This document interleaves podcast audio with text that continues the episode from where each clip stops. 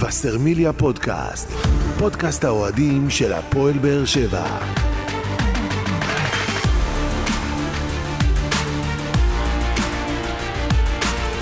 שלום לכם וברוכים הבאים לבשרמיליה פודקאסט, פרק מספר 40 בסדרת פודקאסטים שמלווה את הפועל באר שבע לאורך העונה ותנסה להתמקד בנושאים שאתם, אוהדי הקבוצה, תעלו בפנינו בפלטפורמות השונות. ולפני שנתחיל את הפרק הזה, נאמר שלום לאנשים שיהיו איתנו כאן, אורחים חדשים. דור שוקר, שלום. חדש ישן. חדש ישן, סוף סוף אתה מגיע. סוף סוף פוגשים את דור שוקר, רבותיי. ודניאל כהן, ידיעות תקשורת, שלום. אהלן, אני חייב להגיד שאף פעם לא ראיתי את דור שוקר, לא ידעתי שזה שזה דמות. הוא היה רוח רפאים כאן. בפאנל, הוא היה רוח רפ- רפאים. אני שמח שהרוח שלי ליוותה. גם הרבה אחרי חברים. לא, אני פתאום מופיע, שתדע לך, אין אה, מה לעשות. שיש תימנים בפאנל, הם משאירים את הרוח שלהם הרבה זמן אחריהם. זה דור שוקר. לא, שנים, מאז שאני מכיר את וסרמיליה, אומרים בן בודה, דור שוקר. רואה מגד בן בודה תמיד. ואתה אומר דור שוקר זה זה אולי איזה דמות כזה... יש מי שיושב שם מאחור צריך- ומחזיק את כל העניינים כדי שהם יעבדו, בשביל להיות אתה בפרונט מבין? אתה צריך להיות פוטוגני. זה במקרה של אז שוקר לא השארתי את הולך. זה לבודה כמובן, החתיך שלנו. טוב, אנחנו צוחקים, אבל uh, הרבה זמן לא דיברנו. אתם במיוחד לא ממש דיברתם בהקשר של הפועל באר שבע, אבל אנחנו גם, uh, איפשהו הפגרה הוציאה גם את גדעון וגם את עוזי מהמשחק, הם הרגישו שהם עמוסים, הלכו לנו לחופשות, אבל שהיינו, זה מה שמוכיח שיש מקום לכל אחד, ויש מצב ששוקר ודניאל פה להרכב הפותח גם במשחקים הבאים. או-אה, אם זה תלוי בעוזי ובגדעון, אנחנו נשאיר להם את הבמה, אנחנו נפרגן. לגמרי. אז בואו בואו נסכם את המשחק אה, האחרון של הפועל באר שבע ככה בקטנה, כי אנחנו בסוף בפרק הזה נסכם בעיקר את הסיבוב של הפועל באר שבע ובאופן כללי את כל התקופה מאז פתיחת העונה, וגם נתייחס בקטנה, נעשה איזה ספיישל מיוחד אה, של שחקני הפועל באר שבע לקראת המונדיאל, אבל בואו נתחיל קודם כל עם סיכום משחק של הפועל באר שבע, שסיימה את הסיבוב הראשון בליגת העל בכדורגל, כשניצחה במחזור האחרון 2-0 את עירוני קריית אה, שמונה, וסימנה וי אולי על אחד המוקשים אה, הגדולים שהיו לה לפני המחזור הזה.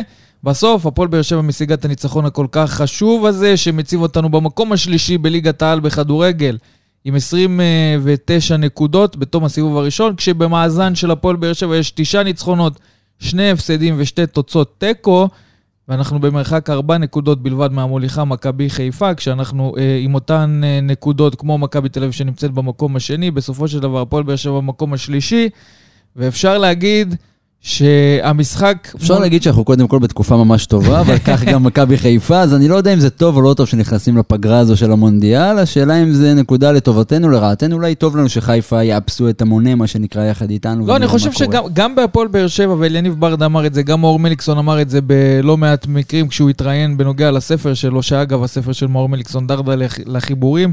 כל מי שעדיין לא רכש ולא קרא את הספר, זה הזמן לעשות את זה, כי זה באמת ספר שאני חושב כל אוהד הפועל באר שבע צריך לקרוא. באמת, הוא מביא גם אה, לנו... הבנתי ש-20% מופנים לעמותת וסרמיליה מרכישות הספר. זה עדיין לא קורה, אבל לא משנה. בכל מקרה, הספר הזה חובה לקריאה, באמת, הוא מספר שם דברים, זה גם מצחיקים, גם מרגשים, כל הדברים שמי שקורא ספרים אוהב לקרוא, אבל גם מי שלא מי קורא ספרים, לקרוא גם. זהו, גם מי שלא קורא ספרים, בדרך כלל, וקרא את הספר הזה, התלהב ממה שהיה שם. אבל בואו נחזור רגע למשחק אה, של הפועל באר שבע מול עירוני קריית שמונה. ראינו גם מבחינת היכולת של הפועל באר שבע במשחק הזה, שזה איפשהו על העדים, עדי הדלק האחרונים של הפועל באר שבע, כי ראינו גם לא יכולת ממש אה, גדולה של הפועל באר שבע, לא היכולת שראינו במשחקים שלפני כן, ולכן גם בהפועל באר שבע חושבים שהפגרה הזו, לדעתם, באה בזמן טוב. לא, אני פשוט חושב שכמו שאמרתי קודם, אני לא יודע אם זה זמן טוב, זמן לא טוב, מכבי חיפה נמצאים איתנו באותו המצב, וקצת גם בצליעה.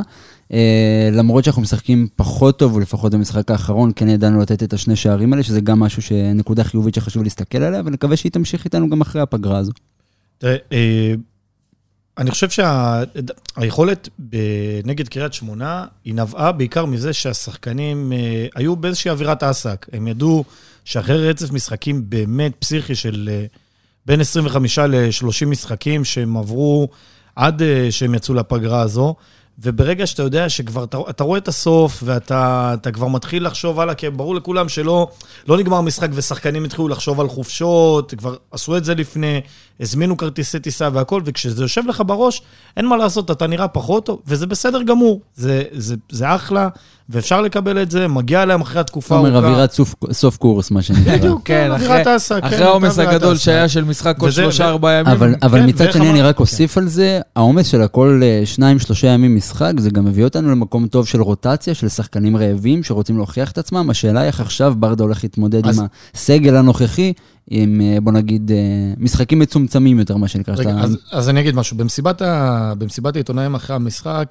שאלתי את אליניב ברדה איך הפגרה באה לו, והוא אמר לי, תשמע, אני, אני לא יודע לענות על זה. מצד אחד אנחנו עייפים, מצד שני ברצף הזה, אם היית יכול להבטיח לי שאנחנו חוזרים מהפגרה באותו רצף ובאותו זה, אז אני עכשיו, אני עכשיו, אני רוצה להמשיך, אני לא רוצה... אה, ברור. אני לא רוצה לעצור את המשחקים. ועדן שמיר אמר, אנחנו בני אדם. ו... וזה אחלה, ואני מקבל את זה לגמרי, וזה... אני חושב שגם להם הפגרה באה בזמן. בסוף אבל אליניב ברדה, שוקר לעניינך, מה שאמרת, אליניב ברדה רצה לייצר תחרות בריאה, ויש שחקנים שאתה מדבר על רוטציה שגם לא קיבלו, כמו נגיד מרטינש מהסגנון הזה, הוא גם לא יהיה פה בינואר, או אביב סולומון, הוא גם לא יהיה פה בינואר, ואז התחרות היא די תצטמצם. כן, אבל אתה גם אבל רוצה להתחזק זאת- בינואר. כן, אבל בכל זאת, אליניב ברדה רוצה שתהיה לו את התחרות הזאת, וראינו שהוא יודע לנהל, אתה יודע, לפחות ברמה הבין-אישית עם אבל הוא שחקנים. ידע לספק אותם כשהיו לך משחקים לעיתים קרובות, כשהמשחקים לעיתים רחוקות ומשחק של פעם בשבוע ואתה צריך עכשיו לשלב 20 שחקנים, זה קצת יותר בעייתי. אני חושב שהוא ידע להתמודד עם זה, כמו שהוא עשה את זה עד עכשיו. נכון, היה לו פה יותר קל, כי היה לו גם את אירופה, אבל היו גם שחקנים שלא הוא יכלו נמדד לשחק. בריבוי משחקים, אבל בוא היו נראה לו מה גם קורה שחקנים עכשיו. שלא יכלו לשחק באירופה, וצריך לקחת גם את זה אז בחשבון. אני אגיד לך משהו, הבעיה תתחיל לקרות כשאתה אתה תראה את דור מיכה טוב, ואת רמזי טוב, ואת אדריאן פאון שהוא טוב, שאדריאן פאון עוד המשיך, אנחנו יודעים שכבר ממשיך פה לעוד כמה שנים. אני כבר רואה את- דור מיכה טוב, ושאפי טוב, ורמזי לא, ספורי טוב. אבל, אבל, אבל ברגע שאתה צריך לחלק את, הארבעה שחקנים האלה למסגרת אחת, כי אני, לא, אני שם את הגביע בצד רגע, אוקיי? אה, וכשאתה צריך את ארבעה שחקנים, שחקנים שהם באים במומנטום טוב וכושר טוב, אה, ואתה צריך להתמודד איתם במסגרת אחת, אז, אז שם עלולה להיות בעיה, ופה אליניב ייבחן אה, מבחינת הסגל עצמו ואיך הוא ינהל אותו. טוב, אז דיברנו על העומס משחקים שהיה להפועל באר שבע עד עכשיו, גם uh, באירופה וגם בליגה. אז קודם כל נתייחס לליגה. בסיבוב הזה הפועל באר שבע כבשה 30 שערים, הכי הרבה בליגה יחד עם מכבי תל אביב, וספגה 11 שערים, שזה שניים בליגה אה, בספיגות הכי מעט שערים, אחרי מכבי תל אביב, שספגה 6 שערים בלבד. ואפשר להגיד אה, שמבחינת השערים של הפועל באר שבע, אה, דיברנו על הרבה החמצות, אתה יודע, לפני התקופה ההיא, בתיקו, שנגמרה אולי, אפשר להגיד, בתיקו מול אה, נס ציונה, כן. שהפועל באר שבע באמת הגיע למצבים, אבל הרבתה להחמיץ. לאחר מכן זה נפתח, איפשהו נפתח כל העניין הזה של לא כיבוש איפשהו, השערים. בארבע- בארבע אחת עם הפועל ירושלים, זה כן? התחיל רצף. אני חושב אי שם לפני שנה ומשהו שרוני לוי דיבר על חיבור, זה עכשיו התממש. כדורגל שמח. לא, לא, לא, אבל. זה הסוויץ', זה הסוויץ' שנעשה אחרי, אחרי כן. המשחק מול נס ציונה, ואז זה נפתח... תשמע, זה לא אה, באמת מול- סוויץ' כמו, כמו שהם באמת התחברו. כמו שבאמת נוצרה פה כימיה, אתה כבר רואה שהשחקנים מבינים אחד את השני. יש פה משהו שבאמת מתקדם, ו- וכיף לראות קצת כדורגל, פרט למשחק האחרון, שהיה כיף לראות תוצאה לפחות. נכון, ובאופן כללי, בכל המסגרות העונה, הפועל באר שבע אה, רשמה 26 משחקים, עם יחס שערים של פלוס 28. 49 שערים כבשה הפועל באר שבע בכל המסגרות, 21 אה, שערים היא ספגה. מבחינת ניצחונות, 14 ניצחונות, 9 תוצאות אה, תיקו ושלושה הפסדים בלבד.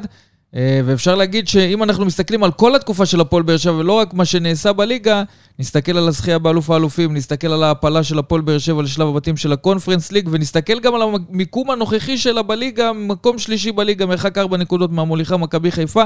אפשר להגיד שבסיכום כל התקופה הזאת, הפועל באר שבע במומנטום טוב, ועשתה אה, עד עכשיו דברים מצוינים מבחינתה.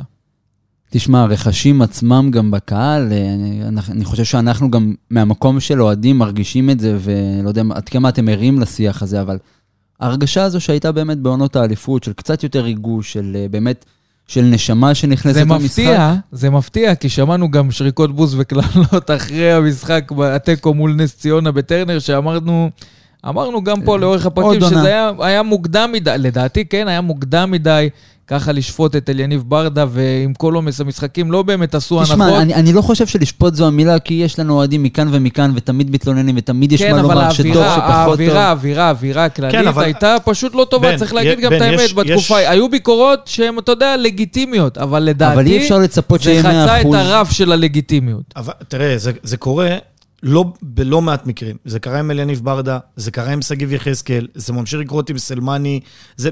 ואתה מבין שבזמן להבין- כל כך קצר, אתה כאילו צריכים 180 להבין- מעלות משם. נכון, אתה תראה איפה, ב- איפה, באזור שגיב, לגמרי, איפה שגיב התחיל ואיפה. הוא היום. אבל גם הוא אבל אנחנו- 180 אבל רגע. מעלות מהעמדה שלו, לא. אפשר להבין, אם הוא ממשיך כחלוץ, הוא כנראה כבר לא רגע, היה פה. רגע, רגע, אני אומר, לפחות. שנייה, אבל אני אומר ש, שבסוף, המסקנה שלי מכל זה, זה שאנשים צריכים להבין שכדורגל, אי אפשר לשפוט על, על, לא על פני משחק אחד ולא על פני חודש, אלא צריך לקחת תקופת זמן שיותר ארוכה, ולהסתכל בסוף על תהליך מסוים שהקבוצה עוברת. אם זה אליניב עובר כמאמן, והוא לומד ומשתנה, זה שהוא הביא תארים, לא הופך אותו עדיין למאמן גדול, אלא לבן אדם שהיה במקום הנכון בזמן הנכון, וזה יכול להתאים לכל מאמן אחר שהיה פה, שלא בהכרח קוראים לו אליניב ברדה, גם, יכל, גם, גם מאמנים אחרים יכלו לעשות, אה, להביא כאלה אה, הישגים. ואליניב עדיין בתהליך למידה, וצריך לזכור את זה, והיו לו משחקים טובים והיו לו משחקים פחות טובים. אבל אני מסתכל על העניין שכאילו, אני אומר, אוקיי, תראו, הקבוצה עושה שינוי, תנו לזה, תגלו אורך רוח, תבינו ש, שהשחקנים בסוף הם, אה, הם בני אדם וכולם רוצים להצליח. אין שחקן שלא רוצה להצליח. יש שחקנים שזה הולך להם יותר, יש שחקנים שזה הולך להם פחות. פשוט הקהל צריך לגלות את האורך רוח, כי זה בסוף מה שגורם לשחקנים לחזור למסלול. אז בואו באמת נדבר על שחקנים שהצליחו בתקופה הזאת בהפועל באר שבע, ומין סיכומון סיבוב כזה נעשה, אה, והתחלנו אותו גם בטלגרם של וסרמיליה. בואו נתחיל עם השחקן המצטיין של הסיבוב הראשון של הפועל באר שבע. צריך לומר, יש לא מעט שחקנים שעשו תקופה מצוינת בהפועל באר שבע, שזה גם דור מיכה, שהוא, אנחנו יודעים, מוביל בליגה מבחינת אה, אתה נותן את המועמדים מסירות, כאילו? מסירות מפתח מוצלחות. כן, כן. אה, אוקיי. אני נותן את המועמדים, אתה יודע, באופן כללי, כל אחד יכול כן. לתת איזה שחקן מצטיין שהוא רוצה, אבל גם שפי, גם רמזי ספורי, גם עמרי גלאזר וגם מיגל ויטור, שאתה יודע, נתנו את היציבות אני שלהם. חושב מבחינת שיש לנו הרבה. מצטיינים והרבה הפתעות בסיבוב הזה, כי באמת שלא ציפינו להרבה אז- דברים שכן קרו אז זהו, אז כאן. השאלה היא, מי נבחר לשחקן המצטיין שלכם בסיבוב הראשון של הפועל באר שבע? אני די מתלבט, אה, אני לא חושב שזו הפתעה, זו כן אה, ברמת הציפייה, אבל אם אנחנו נדבר פה על שפי, אז אה, הייתי רוצה באמת... השחקן המצטיין? אני אמרתי לך, יש פה הרבה שחקנים שאני אתבלבל באיזה לייבל לשים אותם, אם זה ההפתעה, אם זה המצטיין, אם זה הרכש המוצלח לצורך העניין. שפי, אני לא חושב שאפשר לתייג אותו כהפתעה, כי כשהביאו אותו ידעו מה הם מביאים. הביאו שחקן עם עבר בליגת האלופות, מסי הרוסי, מכנים אותו, אז אי אפשר להגיד על שחקן כזה הפתעה. אז אני אומר, בגלל זה שמתי אותו במצטיין, כן. זה עבורי, כן, כן, יש אני, פה לא, שחקנים... אני, אני אומר את זה כאילו שפי כהסבר על... אה, בסיבוב הראשון בליגה, ארבעה שערים וארבעה זה, בישולים. זה הרבה מעבר למספרים, ויש שם מספרים יפים, אבל זה. הרבה מעבר, זה הרבה עבירות שהוא. סוחט, זה הרבה שחקנים שהוא מושך אליו. יש פה שחקן וג- חכם, שכיף לראות אותו, זה מסוג השחקנים שהיית בעבר נכנס, על- שם כסף על כרטיס לראות אותם, כמו אור מליקסון לצורך העניין, קצת שונה כמובן, אבל יש פה שחקן שכיף לראות אותו משחק כדורגל. וזה שחקן שאתה רואה את ההתקדמות שלו, כי פתאום כששגיב יחזקאל עבר לשחק איתו בקו, אז אתה רואה גם את צ'אפי פורח בעניין הזה, כשיש עוד מישהו איתו שמסתכל כן, קדימה החזיר ופותח אותנו לו את לימים התקפית את היפים העיר. שיש לנו אגף למשוך את. השחקן, והוא מאפשר. לשאפי או לחתוך פנימה או למסור אותו, וזה מקשה מאוד על ההגנה להחליט, להבין מה הוא הולך לעשות, כי כל מהלך הוא יכול לעשות משהו אחר. לגמרי, דניאל שלך? אה, טוב, אי אפשר, אי אפשר שלא לבחור ברותם חתואל, מבחינתי. אה, שנה שעברה הוא חימם מנועים, אני כבר שנה שעברה, היית יכול לראות שהוא היה שם במקום ובזמן, אבל זה היה רק חימום, והשנה הוא פשוט נכנס לעניינים בצורה פסיכית, הוא הג'וקר של הפועל באר שבע. מוכיח שהוא טוב כשהוא עולה מהספסל, הוא מוכיח שהוא טוב כשהוא בהרכב, הוא פשוט מוכיח שהוא תמיד טוב. ומבחינתי הוא, ה... הוא הסיבה לזה שהפועל באר שבע נמצאת כרגע איפה שהיא נמצאת, לא בגלל השערים שלו בסוף, אלא כי הוא ידע לתת את הגולים בז... בזמן שאחרים לא ידעו לתת. זהו, לגמרי. ואני כן מתחבר, אני לגמרי. כן מתחבר ל- לבחירה שלך, דניאל, וגם בהמשך נאמר שזאת הבחירה של אה, אוהדי הפועל באר די שבע. מובן ו... כן, עכשיו אני. אני גם לא רוצה להתעלם מרותם חתואל, כי בסוף זה שחקן שהגיע להפועל באר שבע על תקן נבחן, נכון. בתקופת יוסי אז אבוקסיס. מבחינתך זה לשים אותו בהפתעה. לא, לא הפתעה. אני אגיד לך למה, כי הוא עושה התקדמות אדירה כאן בהפועל באר שבע. הצליח לפלס את דרכו, אם אתם זוכרים, גם בתקופה של רוני לוי, כשהוא לא ממש קיבל הזדמנויות. הוא לא לא, ממש הוא קיבל לא- הזדמנויות. הוא הבקיע, הוא אני לא... אבל, אבל אבל הוא לא כשהוא במקום קיבל טוב. הזדמנויות, הוא כן עשה את העבודה מבחינתו. אם נסתכל קצת על ואז נתונים אליניב ברדה גם. הגיע, אליניב ברדה הגיע, ושם באמת ראית את הפריחה המחודשת של רותם חתואל. ראית שבאמת יש מישהו שעוזר לו להתקדם, זה גם אה, אליניב ברדה וזה גם מאור מליקסון. שמענו את רותם חתואל מתבטא לא מעט פעמים על זה שמאור מליקסון באמת לוקח אותו איפשהו כפרויקט אישי שלו, והשניים האלה בצוות המקצועי, עם האמונה שהם נותנים לרותם חתואל, רואים את זה בא לידי ביטוי במספרים. מלך השערים של הפועל באר שבע אה, בסיבוב הראשון אה, בליגת העל בכדורגל, עם פחות דקות מעומר אצילי שנמצא במקום הראשון. בטבלת מלך השערים הכללי של הליגה, רותם חתואל עם שמונה שערי ליגה וכבש עוד חמישה שערים באירופה. אז אפשר להגיד לא, את אבל, המספרים. אבל, אבל בן, זה לא, זה לא נכון המספרים- להשוות את זה לאצילי, כי אצילי הוא משחק בעמדה אחרת, ולכל לא אחד יש את משנה, לא היתרונות משנה, נדבר והחסרונות באופן שלו. כללי, דקות משחק, אוקיי. יחסית לתפוקה, יחסית כן, לשחקן שאתה יודע. הוא לא הוא תשמע, לא אני חושב עשה קריירה עלה, כמו עומר אני אצילי. חושב שזה עלה לא הוא- מעט פעמים, אבל זה ממש מזכיר את ארביטמן בתקופה ההיא במכבי חיפה. כל משחק עולה דקה 70, 80, שם גול, סיים אה, מלך השערים, אני לא זוכר בדיוק כמה, אבל הגיע לדעתי מעל 20 שערים באותה עונה רק בליגה. אה, זה ממש מזכיר את התקופה ההיא של ארביטמן. אני לא יודע לאן זה ילך מכאן, אם חתואל יתחיל לפתוח יותר בהרכב, יהיה באמת הג'וקר כמו שקראת לו, לאן ברדה לוקח את זה, אני לא יודע, במיוחד עכשיו למרות שיש לך שברדה- פחות משחקים. ברדה אומר, הוא לא שם אותו במסגרת של שחקן שעולה מהספסל או דברים כאלה, בסוף... כשיש לו הזדמנות השחקן- לפתוח איתו והוא מאמין בו, הוא נותן לו גם לפתוח, נכון. וראינו שגם כשרותם חתואל פותח, אבל גם אליה הוא לא יודע צריך לתת את השער שלו, והשער שלו מול קריית שמונה, סופר חשוב אתה להמשך צודק, המשחק של אבל הפועל אליה באר שבע. גם לא צריך לפחד לשים אותו באיזושהי משבצת, כי אם רותם יודע להביא את עצמו לידי ביטוי רענן, כשכולם כבר עייפים, לבוא ולשנות את המשחק ולהיות ה deal breaker בסיפור הזה, שם הוא צריך להיות, וזה בסדר גמור. תראה, יש, יש שחקנים ש... שהם יודעים לזהות כבר במהלך המשחק עצמו, כשהם פותחים על הספסל, איפה הנקודות אה, תורפה של הקבוצה היריבה. ורותם, אני לא יודע אם הוא מתכוון לזה, אם הוא מסתכל על זה או לא, אף פעם לא שאלתי אותו על העניין הזה, אבל אתה רואה שהוא יודע איפה לתקוף את הבלמים, הוא יודע לאיזה רגל ללכת אליהם, הוא יודע מאיפה לקחת את הכדור, הוא יודע איפה להתחיל את התנועה שלו, הוא יודע, כאילו, אתה רואה שהוא, שהוא כאילו עושה איזושהי עבודת הכנה שמאוד מקלה עליו כשהוא נכנס למשחק. כמחליף. כן, כן, כמחליף, אני מתכוון אה, כמחליף. אה, ובגלל זה, כמחליף הוא מפקיע הרבה יותר שערים מאשר הוא פותח בהרכב. לא בדקתי מספרים, אבל זה, זה מרגיש ככה. שכשהוא עולה מהספסל הוא הרבה יותר משפיע על המשחק מאשר הוא פותח בהרכב. לחלוטין.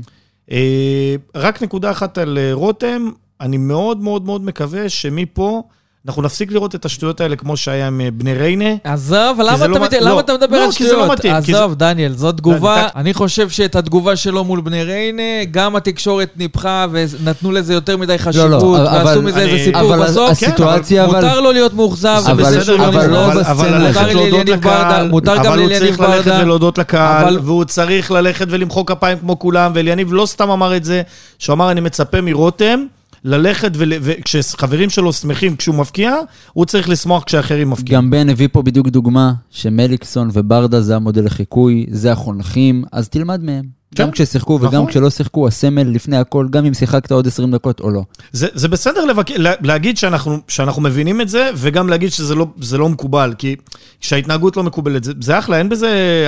צריך לעשות את ההפרדה בין דבר טוב שהוא עשה, ולבין דברים פחות... ואתה יודע אני- מה הכי חרה לי בסיפור הזה? שבוע לפני שרצקי התראיין, ו- ולכלך עליו. הוא אמר, רותם לכאורה. חתואל, שחררתי אותו בחינם, אל תתפסו אותי, שחררתי אותו בחינם בעקבות ההתנהגות שלו. הוא אמר, הוא אמר שהיה פוגע בחדר ההלבשה. נכון. הוא אמר שהיה לא, פוגע בחדר אז, אז ההלבשה. למה, למה להציף כן, את העניין נכון. מהצד שלו נכון. בימים אני, ספורים אני אחר חושב כך? שעשו מזה יותר ממה שזה, בסוף שחקן שאתה יודע, שחקן, אתם אמרתם בעצמכם, השחקן החם של הפועל באר תשמע, שבע אני- בתקופה זה הזאת, יכול השחקן להיות שלנו, מאוכזב, אנחנו באים לגבות אותו, יכול כן? להיות מאוכזב נכון, מזה זה שהוא. לא נכנס לשחק, באופן כללי, בתקופה שהוא נמצא בה, אבל אם הוא שומע. את הפודקאסט שלנו כאן, זה מה שהוא צריך לשמוע. אוהבים אותך, אבל את. הסמל מעל הכל. ניפחו את זה יותר מדי, ובסוף אליניב ברדה גם הסביר לו מה השיקולים, וראינו גם במשחק מול חדרה לאחר מכן, וגם במשחק מול קריית שמונה, ראית שהוא שותף וגם נותן את הגולים שלו, מה לעשות?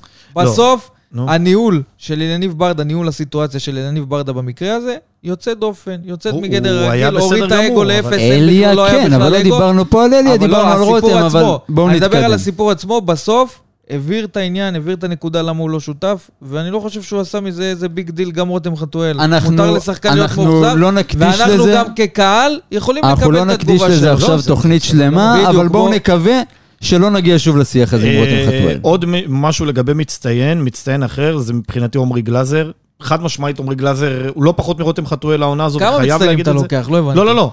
אני אומר, בגלל שדיברנו ואמרת שגם הקהל בחר את, אה, את רותם, נכון? אז רותם חתואל נבחר כן. ברוב קולות עם 63 אחוזים, בטלגרם של וסרמיליה עם למעלה מ-3,300 הצבעות בסקר. שזה גם המצטיין שלך, אנחנו מניחים? מי? רותם? זה מה שאמרתי, אני מצטרף לדברים של אה, אז, דניאל אז, אני רוצה, אז, אז. יפה, אז אני רוצה להגיד על, על, על עמרי גלאזר, שזה לא מובן מאליו שהוא בשנה הזו הצליח לחזור לשער של הנבחרת, להיות השוער הראשון של הנבחרת.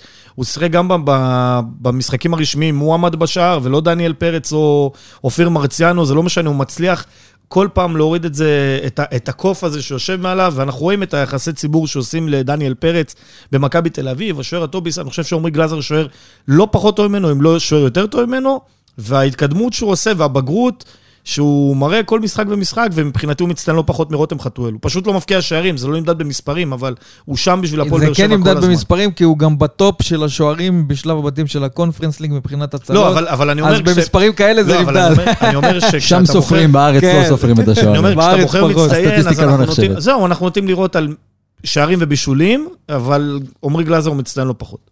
טוב, בואו נדבר על הפתעת הסיבוב שלכם. אני חושב שקצת אה, קם מהמתים, דור מיכה. אני אני אקדיש לו. את ההפתעה הסיבוב. שלי. כן. אוקיי. מבחינתי כן, נכנס לזה יפה, נכנס לעניינים, התחיל להביא מספרים, פותח את העיניים, מרים את הראש, מנהל את המשחק. הפתיע אותי, הופתעתי. הופתעת, לא דניאל? ידעת- לא ידעת מה אתה מקבל? את החתול בשק? ידעתי שנה שעברה, ירדו הציפיות, כן.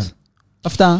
אה, אני מבחינתי, זה הקישור שלנו, זה, אבל אתה יודע מה, אני אלך על שי אליאס.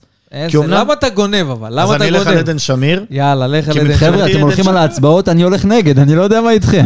לא, אני לא יודע מה אין- ההצבעות, אין לא הצבעות. בקטגוריה הזאת, אין הצבעות. לא הסתכלתי מה זה, אז מבחינתי עדן שמיר הוא, הפתעה, למה? הוא אמנם שיחק פה וראינו אותו, אבל הוא חזר לבאר שבע עם איזושהי בגרות מסוימת, שהוא קצת יותר אחורה, הוא פחות מפקיע שערים, אבל הוא מנהל את המשחק, וראינו את זה כש, כשמריאנו בר- בררו, ש, שהוא בא, אתה יודע, אנשים אמרו איך נסתדר, בלי בררו, איך זה, אז עדן שמיר ושי אליאס, כן, ביחד. הם מצליחים להחזיק את, ה... את הקישור של באר שבע בצורה טובה מאוד, ולא לשכוח שהוא גם יכול לבעוט מרחוק, הוא גם נוגח בחסד, וזו עוד uh, תוספת כוח מאוד משמעותית להפועל באר שבע, מבחינתי הוא הפתעה. טוב, אז מבחינתי זה שי אליאס, הפתעה שלך, נכון? הפתעתי אותך. הפתעתי אותך לא בהפתעת ה... ידעתי, לא. אני חושב שהוא קרא לך, נטו בשביל לשמוע מה- מה אתה אומר, הוא יגיד, אני אני עם דניאל, לא, לא, אז הנה, אז הוא הוא אני- שלח לי מה עשיתי כדי להעתיק. אני הולך על שי שלח לי אליאס. את התשובות. הנה, הנה, תראה, הסיבה היא פשוטה. מה הצבעת? אני רוצה לכתוב את זה גם. הסיבה היא פשוטה, אדון דניאל כהן ושוקרנס. הסיבה היא מאוד פשוטה, כי אנחנו עשינו בתחילת העונה סקר בווסרמיליה בטלגרם, להשאיר אה, על המדף או לארוז לטרנר. זה מה שהעלינו כששי אליאס היה מועמד. 67% מאוהדי הפועל באר שבע אמרו, תשאירו אותו על המדף. 67 אחוזים מאוהדי הפועל באר שבע לא ראו את כדורגל ישראלי שנה שעברה כנראה. אז היה זהו. מדובר, קשר מספר אחת בליגה הוא היה. מבחינת הנתונים, גם הפועל באר שבע, כשהביאו אותו לכאן, אז הם פרסמו, וזה לא נכון. אופייני בדרך כלל כשאתה מחתים שחקן לפרסם את הנתונים שלו. כן, אבל ברגע שזה גלוי. ברגע שזה גלוי, זה רק מראה כמה הם שיחקו אותה, שהם הצליחו להביא את הקשר הכי טוב בליגה, ולהוכיח שהפועל באר שבע עכשיו, זה הוא מקום הגיע שכיף להגיע לכאן אליו. ורשם אה, עשר הופעות אה, בסיבוב הזה בליגה, יש לו גם נתונים יפים, אנחנו נסתכל על נתונים מבחינת עיקולים, מבחינת מאבקים, ועזוב את המספרים, אני משאיר את זה בצד. בסוף, הפייטריות, זה שהוא בעצם שחקן שהוא לוחם למען הקהל, הרי עכשיו, עכשיו אם אנחנו נשאל את השאלה, הקהל מת על שי אליאס. איך שלא הוא- תסתכל כן, על מה- זה. מהאהובים פה, מהטופ שלוש של האהובים. זה שחקן שמבחינתם שחקן שמייצג אותו, שנלחם בשבילם על איך קר לא-. איך לא אמרתי את. יחזקאל בהפתעה? כי- זה חצי הפתעה. טוב, בוא נעשה את זה הפתעה אינהאוס. זה הפתעה מה- זה הפתעה זה מה- חצי הפתעה. תאמין לי, הבאתי פה איזה מונולוג מרגש של שי אליאס, והוא דוחף לי את אה, שגיב יחזקאל באמצע הדברים, אתה מבין? אז מההתחלה, שלוש, ארבעה. עכשיו לא. אז באופן כללי, שי אליאס מבחינתי, מה שהוא מביא איתו, ערך המוסף שלו ל- למגרש, אתה יודע, יש לך גרזן באמצע, וציפינו ש... כל הזמן דיברנו שמרכז המגרש של הפועל באר שבע, אז גם בתקופות ההם, היה טוב כשהיה לך שחקנים שמרתיעים את שחקני היריבה, ופתאום קיבלת את שי אליאס כזה, ככל שהתקדמה העונה, הרבה יותר פייטר, הרבה יותר גרזני, כזה שהופך להיות, אתה יודע, זה שבסוף חוששים ממנו הקבוצות היריבות, ואני חושב שהמהלך הזה שהוא עשה, למרות התחרות, אנחנו מדברים על העמדה הכי עמוסה בהפועל באר שבע, גם רועי גורדנה, גם אה, תומר יוספי היה שם, גם עדן שמיר, גם מריאנו בררו, לא חסרים שחקנים, התחלנו את העונה כן, הזאת גם עם שישה או קלטיס. שבעה. ומדמון, ומדמון, שמונה או תשעה שחקנים בתחילת העונה, ובסוף שי אליאס הצליח באמת להשתחל ל- למקום אה, של קבע בהרכב, והוא מוכיח שהוא ראוי לזה, וכיום הוא הפתעה, אני חושב, אם אתה תשאל גם בקהל, לא עשינו סקר כזה, אבל לדעתי, הפתעת העונה גם של אוהדי הפועל באר שבע, והוא הכיל, מהטופ- מהטופ לא מעט כובעים הוא הכיל את האוהדים שלא מה- האמינו בו. מהטופ חמש של האוהדים פה. יש עוד שני דברים שהם ערך מוסף לגבי שי אליאס, מה שאתה אומר. הראשון זה שאילי מדמון יצא בהשאלה, ונכון, אני לא יודע, אני, האמת שאני לא עוקב אחריו כל כך בביתר, אבל עצם זה שהוא משחק גם בליגת העל, זה אמור להחזיר את מדמון כשחקן הרבה יותר טוב לפה. אה, ושחקן שכבר ככה צבר איזושהי עונה בקבוצה שנלחמת בתחתית ו- ו- ונושכת ובועטת ומרביצה, ומדמון יחזור לפה הרבה יותר מחושל, והפועל באר שבע הרוויחה שני שחקנים, שני ציפורים במכה אחת. גם את שי אליאס שנכנס לעניינים פה, וגם את, אה, וגם את מדמון לעונה הבאה. אתה עוד לא יודע אם. הרווחת אותו או לא, אני- זה אני- דברים שבעתיד אבל, יתבררו. לא, אבל, אבל אני אומר מבחינת תפיסה. כי- אני, אני בדיוק אומר, לא יודע אם. הרווחת או הברחת, כי זה מה שלרוב קורה עם השחקני בית שלך. לא, אבל, אבל מדמון יצא להשאלה, אילי מדמון אמור כן, לחזור. כן, הרבה שחקנים יצאו מהשלב ולא חזרו, בוא נקווה בסדר, אבל שזה... בוא, בוא נגיד ככה שאילי מדמון זה סיפור אחר, כי, כי הוא כבר בא עם נבחרת ויש להם עוד מעט המונדיאליטו, יש לו עוד מה להוכיח. יש עוד מה להוכיח, ובוא נגיד ככה, ברגע שיחזור לבאר שבע, גם אם הוא לא ימצא את עצמו פה, יהיה אפשר למכור אותו בלא מעט כסף. אז, אז על פניו, באר כמו שבע... שעושים, אה, יעשו לך עוד מעט עם שבירו. כן. אני מקווה מאוד. אה, זה אחד, ודבר. שני, ודבר שני, זה העניין של הגיל של שי אליאס. אתה יודע בן כמה הוא? נו, תפתיע אותנו. אמרת את זה? בכל פרק, אני כבר יכול לשלוף לך אתה יודע לבד. בן כמה שי אליאס? כמה שאליאס. שי אליאס בן 23. זה אומר שהוא הוא, הוא צעיר מאוד, ואפשר להוציא אותו גם לאירופה, וגם על שי אליאס אפשר, אפשר לעשות את האקזיט הזה בהמשך. ואני חושב שהוא שחקן שבאמת מתאים לליגות אה, יותר טובות מהליגה הישראלית, וזה נטו רווח של הפועל באר שבע בעניין הזה. לגמרי. טוב, בואו נעבור לקטגוריה קצת פחות מחמיאה, וזאת אכזבת הסיבוב של הפועל באר שבע. מעניין מי ייבחר. ואני לא חושב שיש תחרות, אלא להגיד, יש, יש. סלמני, סלמני אכזבת קליל. הסיבוב של מה- יש הפועל מה באר אכזבה ההתלבטות שבע. שלך? אנדרה מרטין, שמבחינתי הוא אכזבה. כן? כן. למה?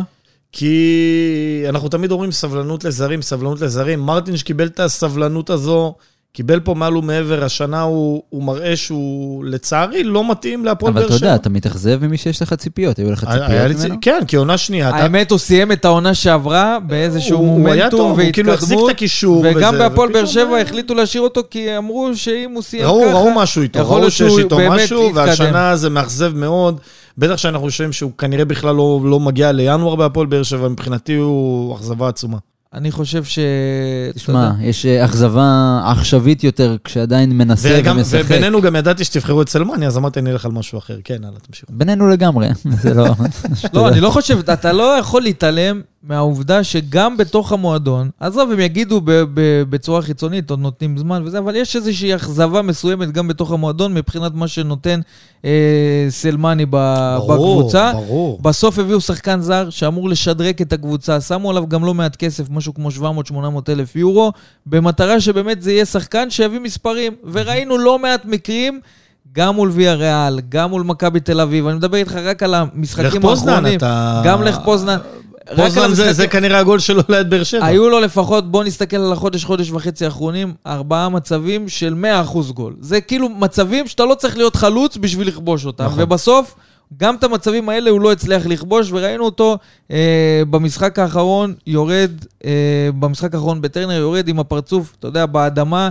בלי אנרגיות, רואים שזה גם אצלו כבר משפיע מנטלית, אנחנו רואים שהביטחון כן, שלו... הוא מרגיש את ה... הוא ברצפה, הוא מרגיש שיש כבר את האכזבה הזו ממנו, גם מבחינת הצוות המקצועי, שעדיין תומך בו, מאמין בו, אומר הלוואי שיפתח לו איזה שהוא שער ובאמת נצא לדרך חדשה, אבל כרגע זה לא קורה. ואם אנחנו מסתכלים על נקודת הזמן הזו, אחרי 26 משחקים, מחלוץ שאמור להיות החלוץ הבכיר שלך, וזה שהוא רמה או שניים מעל כל שאר החלוצים, אתה לא מקבל תפוקה, אין מה להגיד, אלא אכזבה. אוקיי, שוקר? לחלוטין, סלמני, שוב, שיש לך את... אה, מה לדעתכם על... אה, בקטגוריה הזו, האמת, אני יכול להכניס עוד מישהו, זה תומר חמד, ואני אומר את זה בצער גדול, כי אני מאוד אוהב אותו, ו- וחייב לעשות את לא ההפרדה הבנתי, הזו. כמה אכזבות אתה בוחר? לא, לא. לא, אבל אני, אני בוא נפתח עליהם דיון. כל- בוא הוא- נפתח עליהם דיון. הרבה? מצטיינים אצל דניאל, כן. הרבה? מפתיעים את? דניאל, הרבה והרבה מאכזבים. את דניאל. אבל כי, כי אנחנו לא, לא. מדברים פה על סיבוב, אנחנו מדברים פה על אני- אני משחק. צוחק, אני אגיד לך מה, אני גם התלבטתי, אבל זה היה נראה לי מוגזם להביא את? חמד, כי אני כן חושב שהוא גם מקבל פה יותר אופציה, אם סלמני יקבל פחות אופציה. זאת אומרת, אני חושב שנתאכזב פחות. כאילו ו- מה, מבחינת הדקות? מבחינת כאילו שלא- הדקות, יהיה לך באמת אה, זמן לשפוט אותו כמו שצריך. אני חושב שזאת הנקודה. וגם, היתרון אצל חמד שהוא שחקן ישראלי. מה זה קשור? הציפ- שאתה לא מבזבז פה גם עמדה של זר וגם הרבה אני, כסף. אני לא חושב שאתה זה. תומר חמד לא, לא. נכון, זה לא נכון, בן. זה לא שהבאת את תומר חמד מהפועל חדרה והוא מתאכזב. הבאת, את ה- הבאת פיגורה, הבאת שחקן שעשה המון שנים באנגליה, בספרד, שיחק בטופ של אירופה. אבל בליגות הכי בכירות באירופה. הבאת אותו לקראת סוף הקריירה, לא זה לא באמת... משנה, אני עדיין, יש דברים שאני מצפה מתומר חמד אגב, אה, להיכנס יותר לעניינים, בתחילת העונה, ולצערי זה עדיין לא קורה. בתחילת העונה כשהוא הגיע לכאן ועשינו הימורים, אתה יודע, לקראת העונה, אני לא כן. רוצה להגיד מה הצבעתי בנושא תומר חמד, נעשה את הסיכומים בסוף העונה, נו. אבל בסוף, לדעתי, הוא זה שיביא את המספרים בהפועל באר שבע, ככל שתתקדם אתה- העונה. נכון שכרגע זה פחות עובד, אבל צריך לומר, גם בהפועל באר שבע מבחינה טקטית, פחות משחקים אבל- על, נכון, על אבל- החלוץ בצורה נכונה. אבל בשביל זה אנחנו מסכמים סיבוב, ואנחנו לא מסכמים עונה. ואחרי הגול באלוף האלופים, בוא, זה- זה- בוא הגול- נגיד ואחרי הגול עם בהשוואה... מכבי חיפה, ואחרי הגול בוויה ריאל, אז ציפית שמשהו ייפתח אצלו, ו... ותתחיל לראות אותו יותר נושך והכל, וגם אצלו, אבל- אבל אני חושב שתסכים איתי ש- אי אפשר לנקות אותו מזה, גם אני לא, לא חושב- לא אני ראיתי החמצות מסמרות שיער. לא, לא, חמד לא, אצל לא על אותה חמד. תבנית כמו שסלמני ברמת ה יחסנו לאן, זה ברמת ה... התאכזבנו מעט, נשמח לראות יותר, ואנחנו מאמינים שכשהוא יקבל יותר הזדמנויות הוא גם יוכל אצל- להוכיח, אצל אנחנו יודעים חמד מה אני הוא רואה שווה. יותר אופק אה, להצלחה מאשר אצל סלמני. טוב, ששוב, זה משחק לא אומר שהוא הסיבוב. שחקן רע, סלמני, כן? יכול להיות שבאמת פה זה פשוט לא קורה. כן. משחק הסיבוב שלכם. המשחק הכי טוב של הפועל באר שבע בסיבוב הזה. וואו. בבקשה. לא, חכה, פה היה לי בסך הכל 22 אה, בוא'נה, שחקנים. דור שוקר, אני פעם ראשונה בחיים רואה אותך, אתה... טוב, לא אז אני. אני אתחיל הניצחון 2-0 על מכבי תל אביב, שבאמת היה יכול להיגמר בתוצאה הרבה יותר גבוהה. הפועל באר שבע במשחק הזה בטרנר, שטפה את המגרש, איך שלא תסתכל על זה, באמת, אחד המשחקים הטובים של הפועל באר שבע, לא רק בסיבוב הזה, אני מדבר על השנים האחרונות, לא ראינו באמת איכות כזאת. הרבה זמן מהפועל באר שבע, גם מבחינת ההנאה מכדורגל, גם מבחינת השליטה במרכז המגרש, באופן כללי, המצבים שהפועל באר שבע הגיע אה, מקדימה, שבאמת רק החמצות מנעו מאיתנו לסיים את המשחק הזה עם שלושה או ארבעה שערים ברשת של מכבי תל אביב, וזה הגיע גם אחרי תקופה שהפועל באר שבע לא ממש הצליחה בטרנר, צריך להגיד, חמש נקודות מ-15 נקודות אפשריות, זה מה שהשיג הפועל באר שבע בטרנר עד המשחק הזה, ואז הגיע המשחק מול מכבי תל אביב, ואני חושב שזה גם איפשהו בתקשורת הארצית. הצית להם איזושהי נקודה שהופה, אולי אפשר פה להתייחס להפועל באר שבע, כי עד אז חשבו שהפועל באר שבע היא קבוצה משעממת, לא כזאת שרלוונטית, ודווקא המשחק הזה עשה גם את השינוי מבחינת היחס של התקשורת הארצית אה, כלפי הפועל באר שבע, ואפשר להגיד אולי גם שאר קבוצות הליגה, פתאום הבינו שיש פה קבוצה שאסור להתעלם ממנה. מסכים? קודם כל מסכים לחלוטין. וואו. אני, לא, כי חשבתי שיש לך פה עוד say, אבל בגדול, אם זה מכבי, זה באמת משחק שנתן לנו פה איזשהו שינוי קדימה.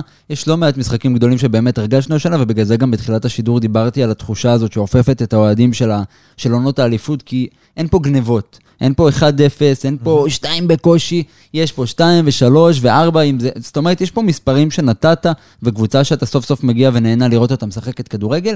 אם ניגע במשחק מסוים, זה לאו דווקא משחק גדול או קבוצה גדולה תוצאה מטורפת, אבל כן, דווקא נגד בני ריינה, שידענו לחזור מאירופה לליגה.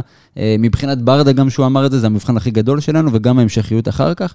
אז לדעת שאנחנו חוזרים עם הרגליים על הקרקע גם מאירופה לליגה שלנו, לקבוצות קטנות יותר, למה שנקרא בלת"מים ובמפרים כאלה, זה חשוב לא פחות. מבחינתי זה מה שסימן קצת את הבגרות של הפועל באר שבע בסיבוב הזה, עד אגב, עכשיו. זה, זה גם משחק שמכבי חיפה נפלה בו.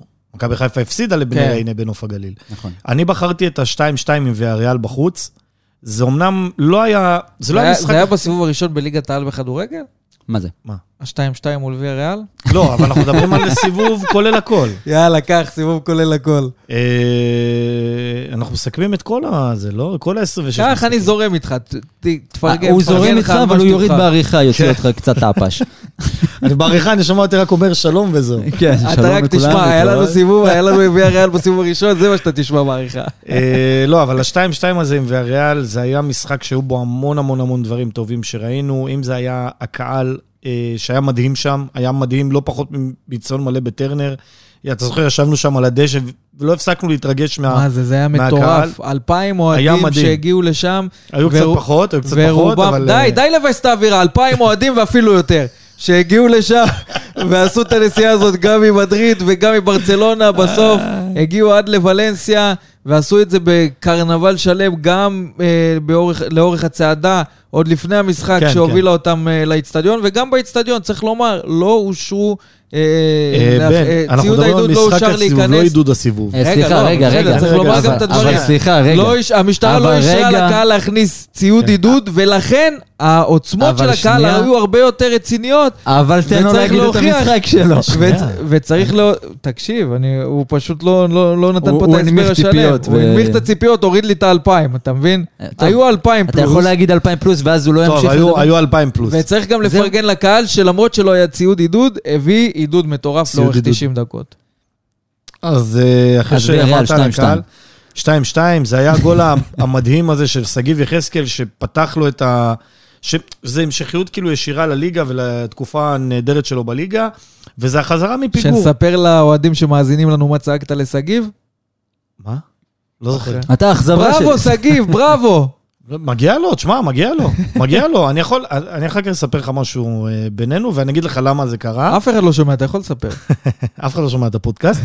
אה, ו- אבל העניין הזה של חזרה מפיגור, אה, אחרי שהיית בפיגור 2-1, וידעת שאתה צריך את הגול הזה בשביל להעביר את ההכרעה לשבוע אחר כך, וידענו לתת את, ה- את הגול הזה, והפועל באר שבע הראתה שם דברים שאתה לא, לא ציפית לראות מהפועל באר שבע במהלך, ה- במהלך העונה עד אותה נקודה, ומבחינתי זה המשחק. אה, וצריך של- לזכור, הפועל באר שבע הגיע למשחק הזה כן. פצועה וחבולה, שלא כן. ידענו אפילו את מי אליניב ברדה יצליח אגב, לאושש אנחנו, ול- ואם ולהביא אנחנו מדברים על מבחינה הליגה, בריאותית ואם למשחק אנחנו הזה. מדברים על הליגה, אני לא אפתח את זה לדיון, 4-1 על אה, הפועל ירושלים, זה מבחינתי משחק הסיבוב של הפועל באר שבע. טוב, רציתי להיכנס, אבל לא פתחת, הדלת סגורה, אז בוא נתקדם. הלאה. אה, ונחבר ככה את הפועל באר שבע לטורניר כזה זוטר שקורה ב... ממש, אוטוטו מתחיל. רגע, היה לנו ערך מוסף גם, או שלא עשיתם ערך מוסף? לא עשיתי ערך מוסף, תן לי לא את הערך? מוסף. נו יאללה, אתה מקשה עליי פה הוא בשיר. הוא ממציא דברים. הוא ממציא עוד לא, אני שלחתי לו, הנה, שלחתי לו ערך מוסף. כן. ערך זה? אני רוצה- מוסף, אני רוצה אחר כך יעשה פה- יציאת הסיבוב. אה, שקט, אני רוצה רגע, לפרגן רגע, לכם. מה עם אוהד הסיבוב? אה, זה אתה. דור שוקר אוהד אתה יכול הסיבוב. להמשיך. למרות שאף פעם לא ראינו אותו. אה, בסיבוב הזה. בסיבוב. נתראה בסיבוב הבא. הוא ממקימי אולטרס בני ריינה, שלא תטעה. בוודאי. מכבי שעריים. אה, מבחינתי, הערך המוסף של העונה הזו, אה, זה הרעיון שאתם עשיתם עם גיא פרימור. מבחינתי זה היה, זה היה באמת רעיון מצוין, זה היה פודקאסט מצוין, ו... כי הוא בעיקר, אני חושב, הוריד הרבה, הרבה מהמתח שהיה, שהיה כאילו סביב הפועל באר שבע באותם ימים, זה גם כזה היה התחילו... יצר איזשהו בדיוק, חיבור. ה- זה היה, אתה זוכר מתי זה היה? זה היה אחרי בדיוק אחת-אחת. אחרי ה- אחרי אחת אחת התיקו מול נס ציונה, כשכל האש הייתה שאנשים באוויר. היו עצבניים, וגיא פרימור פשוט ריכך את זה. ו- והוא גם דיבר בפתיחות. כן, ואת זה בדיוק, העריכו בדיוק. גם הקהל של הפועל באר נכון, שבע. ואני חושב שזה... הרעיון הזה, כשאתה מסתכל עכשיו על כל הסיבוב שעבר, אתה לא יכול להתעלם מזה שהיה לזה חלק, ב, גם בהצלחה של הפועל באר שבע, כי ברגע שמורידים את, ה, את גובה הלהבות, יתאפשר לקבוצה להצליח. ומבחינתי זה הערך המוסף שלי ל- לסיבוב הזה. הערך המוסף. שלי זה שהבאת את. דניאל שיגיד מה הערך מוסף שלו. לא, אז בוא נעשה את הקטגוריה האחרונה, ליקוק הסיבוב. אהלן. דניאל כהן.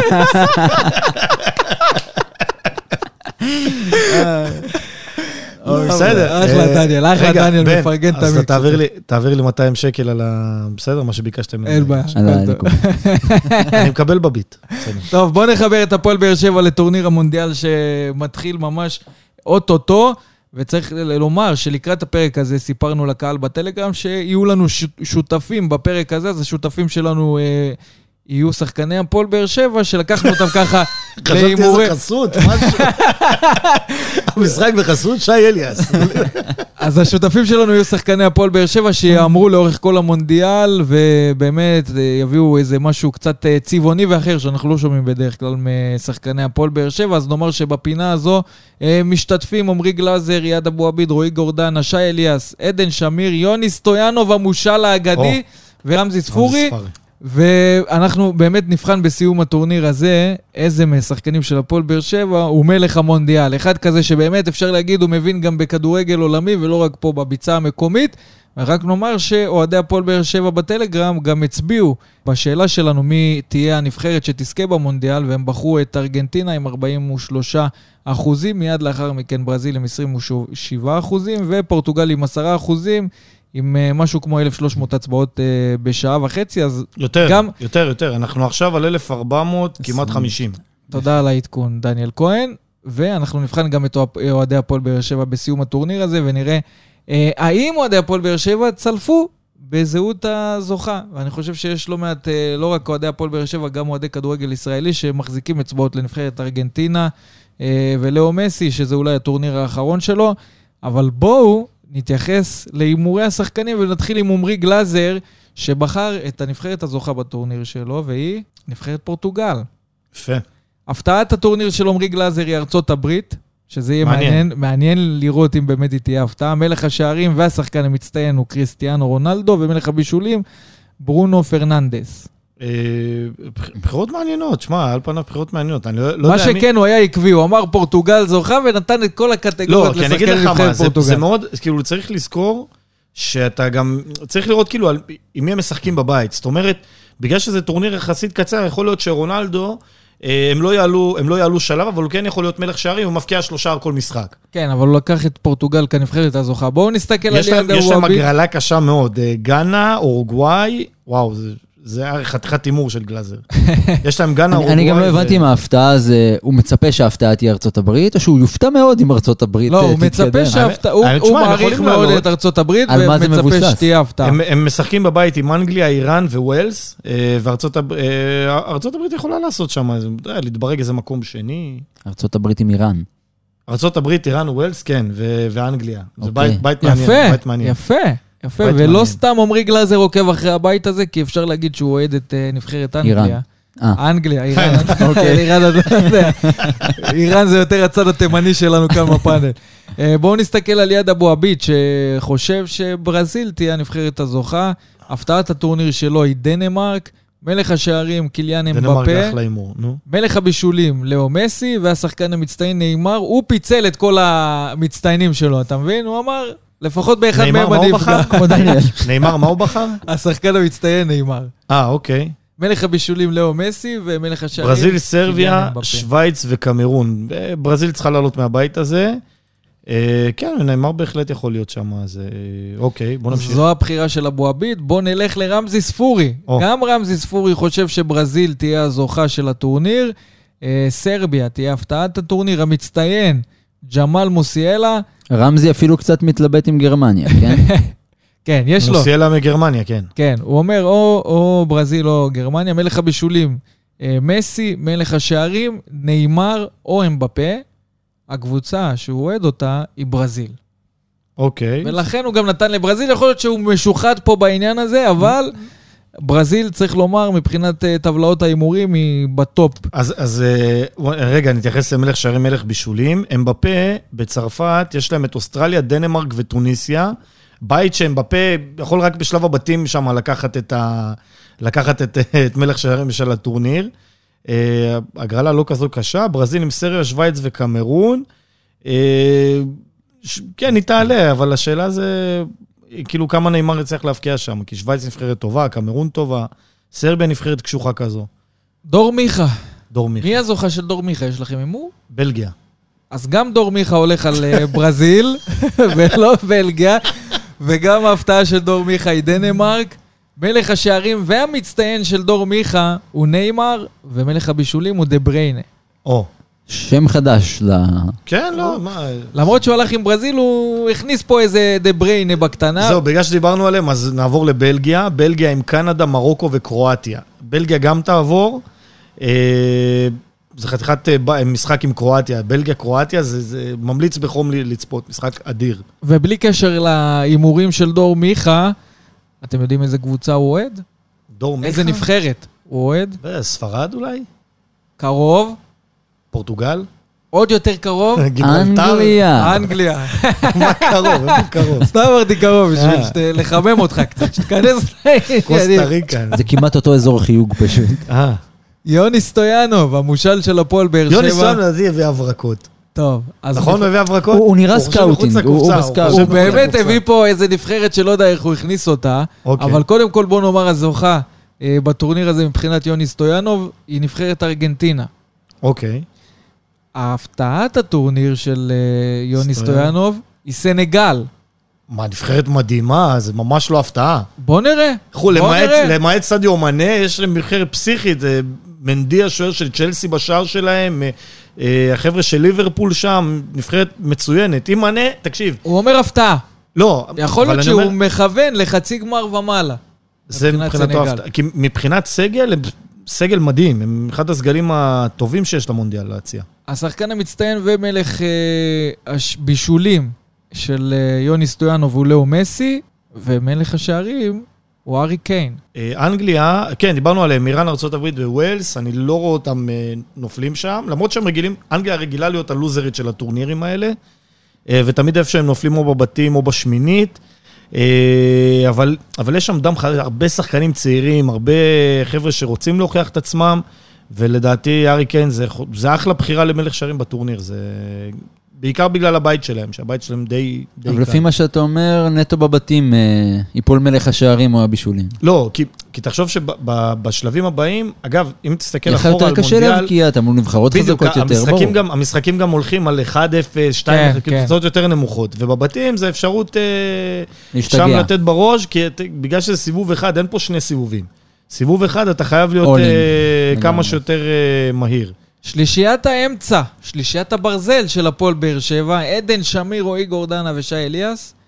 עכשיו אנחנו נעבור לבחירות שלהם, נתחיל עם עדן שמיר. עדן ש- שמיר, ארגנטינה, הוא אמר שהוא רוצה לקחת שארגנטינה. יפה, הפתעה של עדן שמיר, לא יודע. אורוגוואי. אה, יאללה, יפה, יפה. מלך השערים אמבפה, והשחקן המצטיין לאו מסי. בוא נראה מי יש לנו באורוגוואי, חוץ מקוואני. הוא לא הלך על uh, הפתעות יוצאות דופן, חוץ מאורוגוואי, שיכול להיות שהיא תפתיע, אנחנו צריכים להעלות את... Uh, לואיס סוארז, דרווין נוניס, אדינסון קוואני, ולוורדה, מוסלרה, איזה קבוצה משוגעת. דייגו גודין, שאני לא לא יודע שעדיין משחק כדורגל, בנטנקור מ... מ... שיחק- היום איפה הוא משחק? בטוטנאם, אני חושב. קבוצה, קבוצה משוגעת. לו- לוקאס טוררה, קבוצה נהדרת. עכשיו נעבור לרועי גורדנה, אוקיי. שהוא רוצה, מאמין, הוא מייחל שנבחרת ארגנטינה תזכה בטורניר הזה, והוא ו- גם הוסיף שהוא אוהד של נבחרת ארגנטינה, לא בגלל נבחרת ארגנטינה, אלא כי... כי הפרוש משחק שם. אה, הוא אוהד של ו- מסי. זהו, אני, אני, אני חושב שזה מובן, דניאל כהן, לא צריך לעשות פה אחד ועוד שתיים. הפתעת הטורניר של רועי גורדנה, דנמרק, מלך השערים, הארי קיין, מלך הבישולים, לאו מסי.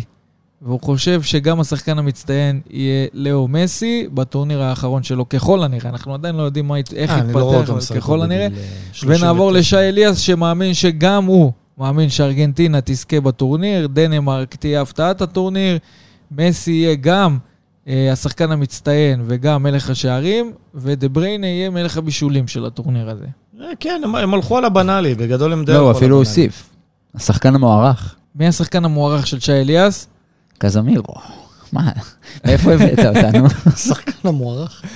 השחקן המוערך של זה שי כמו ערך אליאס. מוסף, הם דיברו לפני. דניאל והוא. אין, דניאל, אתה רואה? עוד לפני שהקלטנו את הפרק, הם מאזינים כבר לדברים שאתה אומר. הכל עובד פה, זה... טיקי טקה, מה שנקרא. טוב, אז אמרנו פה את הבחירות של אה, שחקני הפועל באר שבע, אנחנו מזמינים את המאזינים שלנו. אה, רגע, מה מה עם הבחירות של שוקר? לדבר, רגע, לדבר על זה בטלגרם ולהגיב לנו מי לדעתכם השחקן שייתן את הפגיעה הכי קרובה. צריך לומר שגם אה, שחקני הפועל באר שבע בחרו את העולות מכל בית, ואנחנו גם נפרסם את זה במהלך הימים הבאים, ואנחנו גם נהיה איתם בקשר לאורך כל הטורניר הזה, גם בשמינית הגמר, רבע גמר, חצי גמר וה- והגמר, שייתנו את ההימורים שלהם בסוף.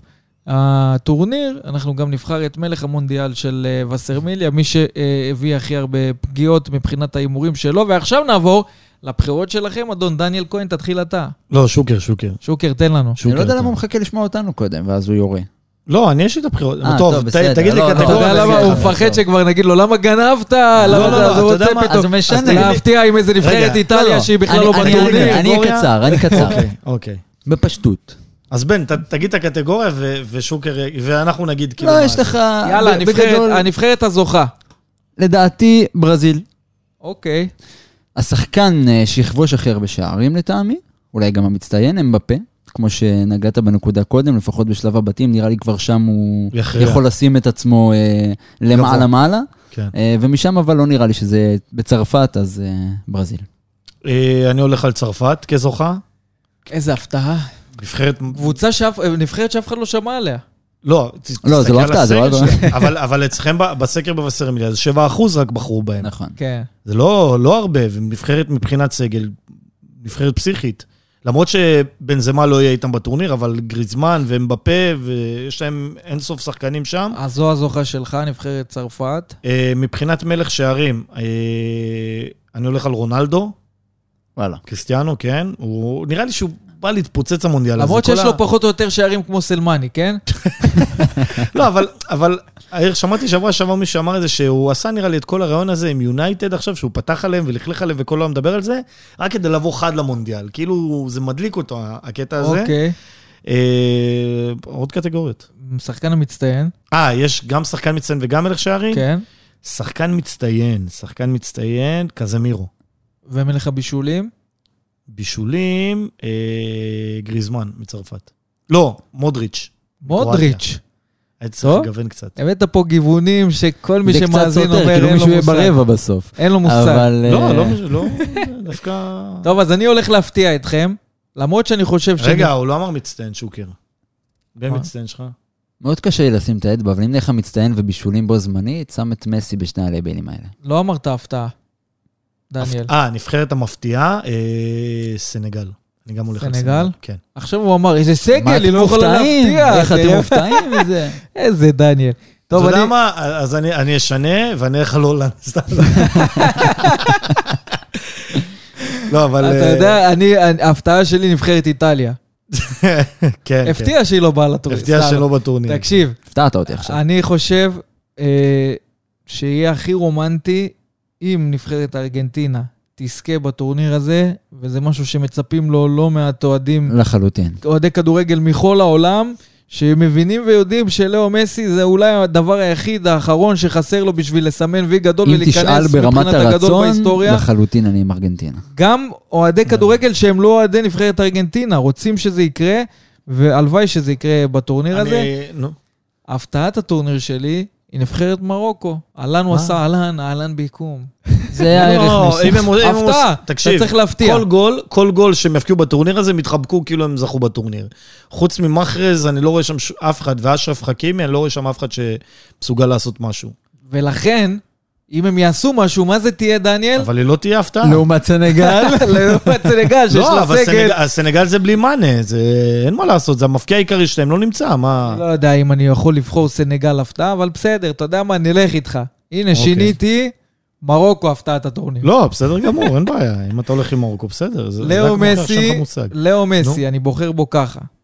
מלך השערים והשחקן המצטיין, ואת מלך הבישולים שלי, אני נותן ללא אחר מאשר מאשר? דה בריינה. בריינה. כן. זה, או אלה הבחירות שלי.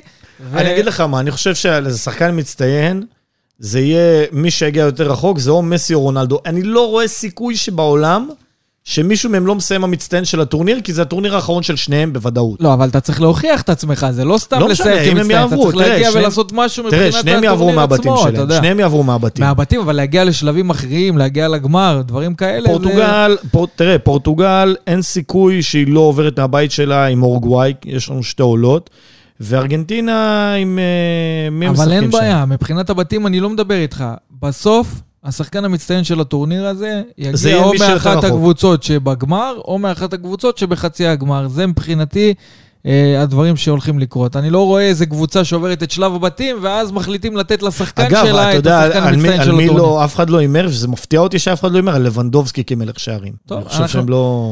אנחנו נצטרך לראות, אנחנו מבינים יותר בהפועל באר שבע מאשר במונדיאל, אז קחו אותנו בערבון מוגבל. כן. יש פה את לא, שחקני הפועל באר שבע שהימרו, אנחנו באמת נבחן את זה בסיום זהו. השאלה אם שחקני הפועל. באר שבע מבינים יותר טוב בהפועל באר שבע מאשר במונדיאל, אני לא יודע. אגב, איתי שכטר נו? יהיה הפרשן של אה, כאן 11 במונדיאל, והוא כבר שם, נמצא בקטר.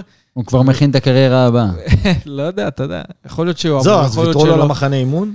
אה, ויתרו לו? זה, אה, הנה, הפנה אותנו לדבר הבא. אה, לפני אוקיי. שאנחנו מסיימים, הפועל באר שבע תצא למחנה אימונים ביום ראשון הבא, 27 בחודש אה, הזה, ועד יום אה, חמישי, ראשון עד חמישי, בקפריסין, במטרה באמת לחזור לעניינים אחרי חופשה מאוד בדרך ארוכה. כלל זה בפולין, אבל רצו ששאפי יחזור איתנו. כן, כן, לגמרי, חשוב. לגמרי. זה היה אחד מהשיקולים, כן, לא, באמת. זה? היה אחד לא, מהשיקולים, ברור. לצאת למחנה אימונים שגם סתם שפי יוכל נראה לי לקחת שמאוד מאוד קר. בפולין בתקופה הזו, ואין לך מה לא, להתאמן לא, שם. הם פשוט לא הכניסו אותו. הם לא לא, הכניסו אותו בפעם הקודמת, אבל לא חשבתי הכניסו אותו גם במחנה. אימונים, ואפשר לומר שכל עוד צ'אפי בהפועל באר שבע, הפועל באר שבע לא... לא לא היה בהפועל באר שבע מחנה אימונים. לא ה- תצא למחנה אימונים בפולין עוד. זה מה שאפשר לומר. כל עוד הוא בהפועל באר שבע... שתיגמר המלחמה ברוסיה, ואז שפי יוכל להיכנס והכל יהיה בסדר. אין... אה, טוב, זה- ועוד עוד כמה עדכונים בנוס, בנוגע להפועל באר שבע, רוני לוי והפועל חיפה מעוניינים גם באלטון אקולצה, ברוך השם. שחוזר ל- לאימונים את בקרוב, פטרוצ'י הוא לא רוצה? וגם את אביב סולומון, שזה מגן גם? שהוא הביא להפועל באר שבע, והוא רוצה לקחת אותו יחד אה, איתו להפועל חיפה. מעמדו של דודי טוויטו מעורער. ומבחינת הפועל באר שבע, גם מגן שמאלי וגם חלוץ, אלה העמדות שבהפועל באר שבע רוצים להתחזק. מגן שמאלי, שמאלי מתן בלטקסה מאוסטריה ווינה, שלא משחק באוסטריה ווינה, ולכן בהפועל באר שבע גם פנו להנהלת אוסטריה ווינה ורוצים אה, אה, לקחת אותו או בהשאלה עם אופציה, או במכירה. כרגע הדברים עוד אה, בחיתולים. רק נאמר שלניב ברדה מאוד רוצה את השחקן הזה, כי הוא יכול לשחק בעוד עמדות בחלק הוא גם בלם, ההגנתי. כן, ו- ולכן זו עוד פציעה שמבחינת הפועל באר שבע רוצים לקדם אותה. וחלוץ, כרגע אומרים, מחפשים לא על חשבון סלמני. יהיה מאוד מעניין לראות האם זה יהיה על חשבון סלמני או שזה יהיה בנוסף, ויהיה מעניין לראות גם מה יעשו עם סלמני, אם זה ימשיך בקצב הזה. מה זאת אומרת לא על חשבון סלמני? זאת אומרת, כמה חלוצים אתה רוצה שיהיו לך בסגל מבלי לשחרר אחד מהם? אני לא רוצה, אני רוצה שיהיה לי חלוץ אחד טוב שיקרא רשתות, זה מה שאני רוצה, יכול. אבל בפועל זה לא יכול- קורה. לא יכול להיות לך אחד אף זה פעם. לא לא, לא, קורה. זה לא אחד, אבל אין לך היום אחד לא ולהוסיף קורה. עוד אחד במקום להחליף באחד שלא הוכיח את עצמו, וזה ס- קורה. קדימה. סביר להניח שיפנו את מרטינש ויביאו חלוץ אה, נוסף. השאלה אם באמת ישחררו את סלמני. אני. אני חושב. שבסוף בסוף זה יהיה trade, כאילו, מרטינש אני לא רואה, אני, אני חושב שצריך הוא לא ימשיך לשחרר אותו. בהפועל באר שבע. זהו. צריך לשחרר אותו ואין מה להביא במקומו, כי הקישור גם ככה עמוס.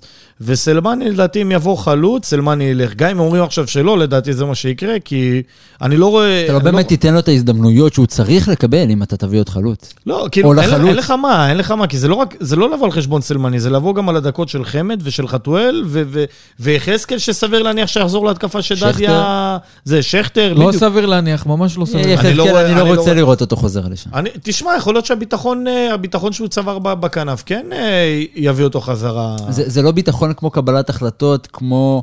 לא יודע. כמו חוסר לדעת. ביטחון שבאמת עפף אותו כשהוא היה בעמדה הזאת, לא נראה לי שזה יחזור לשם, אני חושב שהביטחון שלו בתקופה האחרונה נובע מהעמדה שלו, שיש עליו פחות לחץ, פחות ציפיות, הוא לא הוא לא אוהב שהתפקיד שלו לא הוא עם... לא אוהב לשחק שם. התפקיד שלו לא עם טייטל הוא של לשים לא- גולים. שגיב יחזקאל לא מסתיר את זה שהוא לא אוהב את העמדה הזו, אבל אתה יודע, לפעמים אה, הדברים הכי טובים זה דברים שקורים, התחילו בטעות. אם הוא רוצה לשחק, כרגע זו המציאות. כן. טוב, אז עד כאן הפרק ה-40 של וסרמיליה פודקאסט. נודה לאנשים שהיו איתנו כאן בפאנל. איך היינו? איך גדעון דניאל ועוזי כהן, ידיעות? תקשורת, תודה רבה. חן חן. דור שוקר, תודה רבה. אני לא מאמין. שדור צ'וקר קיים. רק נאמר איך שהייתם לא זה? מתחת לכל בי, ביקורת. תיגע בי רגע, תיגע בי. מתחת לא, לכל. ביקורת, בדיוק. ובפרק הבא אני פה עם התמי 4 משדר. לא. אתה ותמי. טוב, תודה רבה שהייתם איתנו, הפרק אנחנו בחסות אה, נשתמע תמי ארבע. כן. בפרקים הבאים. וסרמיליה פודקאסט, פודקאסט האוהדים של הפועל באר שבע.